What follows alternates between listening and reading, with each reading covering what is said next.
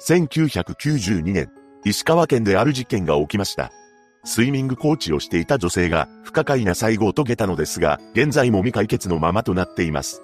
詳細を見ていきましょう。後に、本件で被害者となる安実千穂さんは、現在の石川県白山市に住んでいました。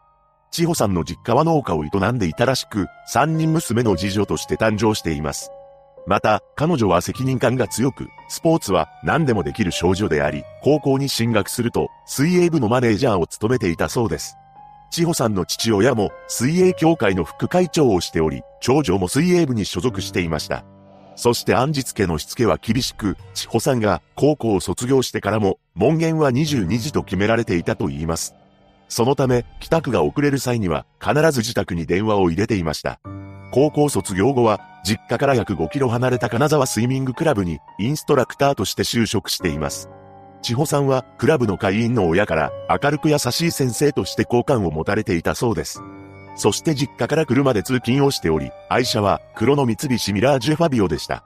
出勤する際にはスイミングクラブから南に約70メートル離れた職員専用の駐車場に車を止め、そこから歩いて職場に通っていたそうです。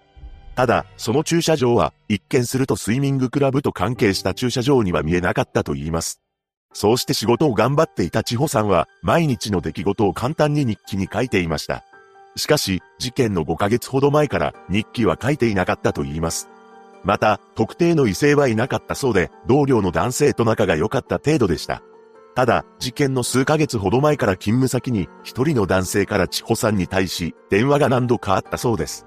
電話に出た千穂さんは笑顔で対応していたそうですが、この男性とどんな関係だったのかは明らかになっていません。また、事件から約2週間前の9月17日の夜、スイミングクラブの駐車場で、千穂さんの車に男性が一緒に乗っていたのを目撃されています。しかし、一緒に乗っていた男性が一体誰なのかは判明していないのです。そのため、仕事とプライベートを分けるタイプだったのか、自分の異性関係について周囲に話すようなタイプではなかったのかもしれません。いずれにせよ、千穂さんには少なからず、親しくしていた男性がいたのだろうと思われます。そんな中、事件は突然に起こりました。1992年9月30日、当時20歳だった千穂さんは、この日もスイミングクラブに出勤しています。出勤する際に車を止めていた駐車場ですが、この駐車場にはわかりやすいように番号が地面に書かれており、千穂さんがいつも止めていたのは2番と書かれた場所でした。そしてこの日も2番と書かれた場所に車を止め、駐車場から70メートル離れた職場に向かっています。いつも通り勤務をこなし、退社した時間は午後6時45分でした。そして彼女は駐車場へと向かい、自分の車に乗って職場を後にしたのです。しかし、この時なぜか、いつもと違う行動をしています。というのも、いつもなら駐車場から出た際に、左に曲がるそうなのですが、この日は、右に曲がって出て行ったそうなのです。この時間は、午後7時15分から20分のことであり、同僚の男性コーチが目撃しています。ただ、同僚の男性コーチによれば、周囲はすでに暗くなっていたため、車に同伴者が乗っていたのかどうかはわからなかったそうです。そしてそれから約1時間半後の午後8時45分頃、勤務を終えた同僚が再び駐車場に千穂さんの車が止められているのを目撃しています。そしてその場所は彼女がいつも車を止めていた2番と書かれた場所だったのです。つまり彼女は一度駐車場を出てからまた戻ってきていることになります。そんな中、門限の午後10時になっても自宅に帰ってこず、連絡もないことから母親と姉が心配を募らせていました。痺れを切らした母親が午後11時にスイミングクラブに電話しますが、彼女は職場におらず、いつも通り退勤したというのです。さらに、同僚のコーチ数人にも電話をしましたが、同じ返事でした。こうして母親と姉は二人で探しに出ることにしたのです。ちなみにこの時父親は外出していたそうです。そして日付が回った10月1日午前0時50分頃、母親と姉はスイミングクラブの駐車場に見覚えのある車を発見します。その車は確かに千穂さんのものであり、駐車場の3番枠の白線をまたぐようにして斜めに前向きで止まっていました。また、前方の境界ブロックである縁石に車のバンパーが当たっていたそうです。母親と姉は車内を覗き込むと不可解な光景が広がっていました。何でも、そこには千穂さんが助手席のリクライニングシートを倒して仰向けで目を閉じている状態だったそうなのです。母親は助手席のドアを開けようとしますが、鍵がかかっていたため、運転席側に回り、ドアを開けました。そして母親は、こんなところで寝ていたら風邪ひくよ、と声をかけて、千穂さんの肩を掴んで起こそうとしたのです。しかし、娘の体に、ぬくもりを感じることができません。そこで母親は、ルームランプをつけました。すると母親はとんでもないことに気がつきます。驚くべきことに、千穂さんの首に帯状の跡がうっすらとついていたというのです。この状況に絶句した母親と姉は道路の向かいにあったスナックに走りました。そしてスナックのママが通報を行っています。残念なことに千穂さんはそのまま帰らぬ人となってしまったのです。ここから警察の捜査が始まり、詳しい状況が明らかになっていきます。まず、車は運転席側のドアだけロックされておらず、エンジンキーは鍵穴に刺さったままになっていました。また、シフトレバーはドライブの位置にありましたが、エンジンはかかっていなかったそうです。そしてカセットテープがカーオーディオにセットされており、音量を絞った状態で回っていました。ただこれは FM ラジオが流れていたとの情報もあります。千穂さんが所有していたバッグは後部座席に置かれており、その中には現金が入った財布も残されていました。そして彼女には左頬と左下顎のあたり、左腰の部分に皮下出血が見られたそうです。これは人間が生きている時に攻撃を加えられたり圧迫されるとできるものです。また、彼女が亡くなった直接の原因は首を紐や縄のようなもので長時間圧迫されたためだと確認されました。その後の捜査で凶器については千穂さんが着用していたオーバーオールだと判明しています。このオーバーオールは左側の肩ずりベルトの先端の留め金具が胸のボタンから外れた状態になっていたそうです。つまり、犯人は最初から凶器を準備していたわけではなく、突発的に犯行に及んだ可能性が高いのです。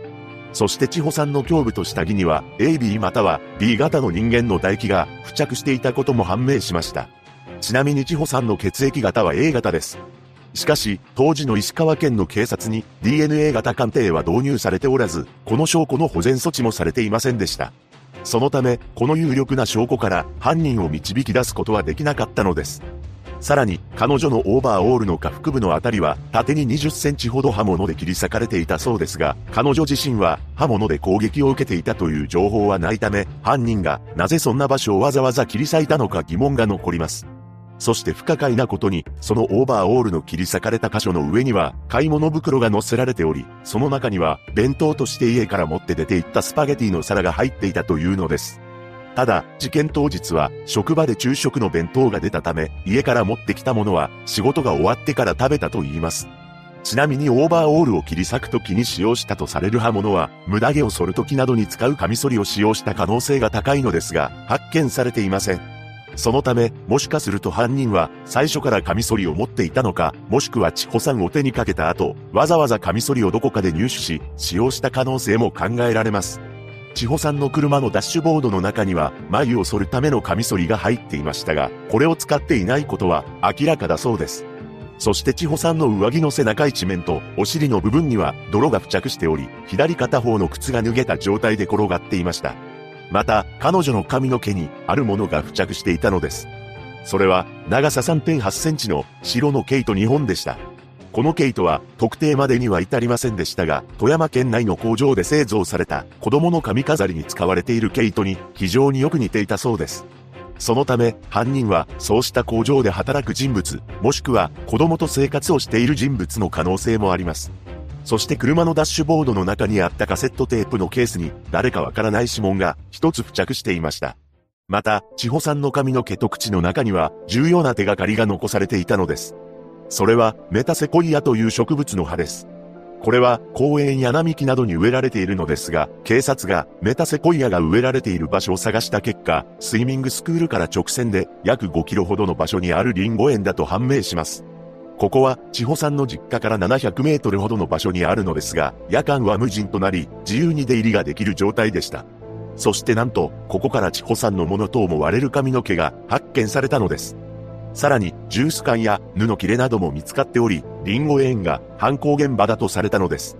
また、司法解剖の結果、千穂さんが手にかけられたとされる時間は午後8時前後と判明しています。その後、4400名余りの人物を調査しましたが、犯人特定には至っていません。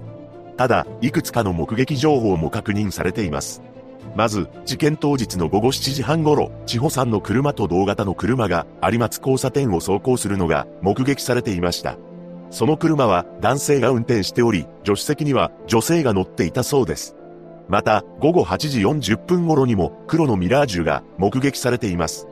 この時に目撃した女性は車を運転していたのですが、以前から欲しいなと思っていた車がミラージュだったらしく、前を走っている車がまさにそれだったため目に入ったのです。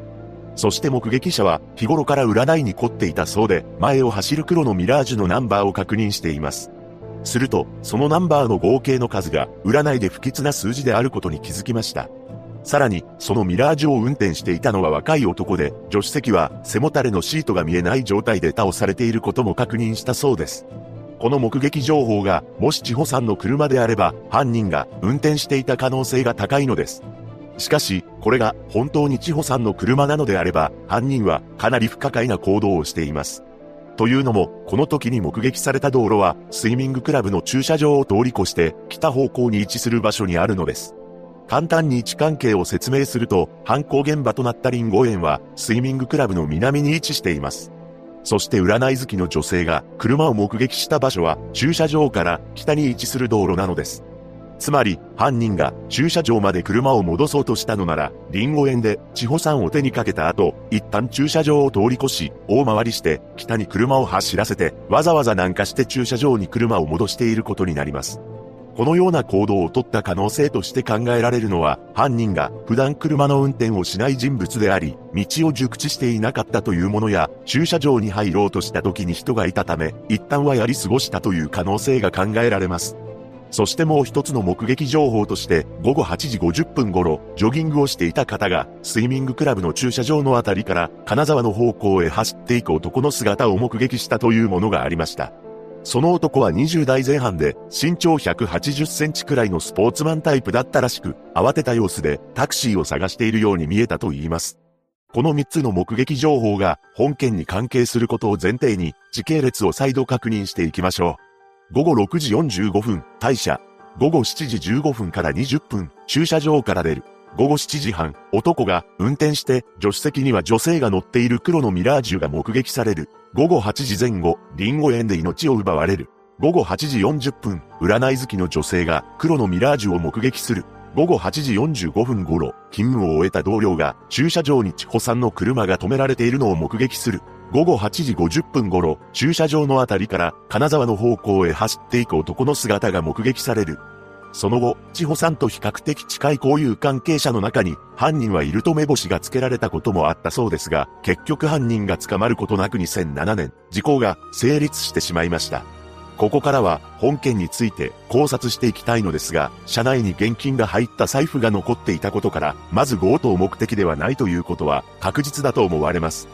そして犯人は、千穂さんと親しい人物だったのか、それとも、全く知らない人物だったのかという点ですが、個人的には親しい人物だったのだと感じます。当日彼女は駐車場から出る際に、いつもとは反対方向に車を走らせていました。このことから仕事の後に何か予定を立てていたのだと思うのです。つまり千穂さんは犯人となる人物に自ら会いに行ったのではないでしょうか。ある程度親しい人物、もしくは何度か会っている友人の可能性もありますが、どちらにせよその人物のことを職場関係者や家族には話していなかったようにも思います。事件から2週間ほど前に駐車場に止められた車の中で男性と一緒にいたのが目撃されており、職場に電話もかかってきていることから、この男性が同一人物だとしたら、以前から何かしらの交流があったのかもしれません。そして事件当日も、その男性と会う約束をしており、千穂さんは迎えに行ったのです。犯人は、千穂さんの車を職場の駐車場まで戻していることから、千穂さんがスイミングクラブで働いていることや、この駐車場がスイミングクラブの職員のものだとも知っており、さらには彼女が2番と書かれた場所に、いつも車を止めていたことも知っていたのだろうと思います。おそらくこの男性と交際関係もしくは、その一歩手前の関係性だったのかもしれません。ただ、そういう関係ならば手にかけるほどの動機が思いつかないのです。千穂さんの体に唾液が残されていることから、男性が関係を結ぼうと迫り、千穂さんが断って、それに逆上した男性が、我を忘れて、犯行に及んだとも考えられるのですが、ここまでのことをするでしょうか。そして不可解なのが、一体なぜ、わざわざ駐車場に車を戻したのかという点です。実際、駐車場に車を戻すというのは、スイミングクラブの同僚に目撃されるリスクが高いのです。駐車場に車を戻した理由として考えられるのは、早く発見させたかったからというものや、犯行現場を特定させたくなかったからなど様々なことが考えられますが、縁石にバンパーをぶつけるなど乱雑に駐車されており、かなり急いでたと思われます。そして車のシフトレバーはドライブの状態でカーステレオはついたままとなっており、車の操作に慣れていなかった可能性も考えられます。しかし、目撃情報によると、千穂さんが勤務を終えて男と合流したと思われる午後7時半、勤務を終えた千穂さんに代わり、男がハンドルを握っているのです。そのため、他人の車の運転にも抵抗がなく、車の操作に慣れた人物の可能性も考えられます。もし犯人が車の運転に慣れているのなら、駐車場に戻ってきた時に相当動揺していたか、わざと早く発見させるために乱雑に駐車したとも推測できます。また、切り裂かれたオーバーオールのあたりに買い物袋を置いていたという点ですが、犯行時は無我夢中でオーバーオールを切り裂くという行動に出たものの、我に返った犯人が自分がしたことを恥ずかしいと思い、少しでも隠そうと感じて、そこに買い物袋を置いたのかもしれません。こうした点をまとめると、私の想像ですが、犯人は男で、千穂さんに恋愛感情を持っていた人物だと思います。そして何度か会っている人物で、当日も車で冷凍しており、誰もいないリンゴ園に向かったのだろうと感じます。そこで告白をして断られたか、関係を結ぼうと迫り断られたか、何かしらのトラブルが起き、千穂さんを手にかけるに至ったのかもしれません。動揺した犯人は、千穂さんを乗せたままどうしようか迷いながら、車を走らせて、最終的には、彼女を早く発見させたいと思ったのか、もしくは、どこに車を放置するのか思いつかず、職場の駐車場に車を戻したのです。しかし、犯人は自首せずに、今もどこかで暮らしているかと思うと、本当の反省などしていないと感じます。被害者のご冥福をお祈りするとともに、真相が明らかになることを祈るばかりです。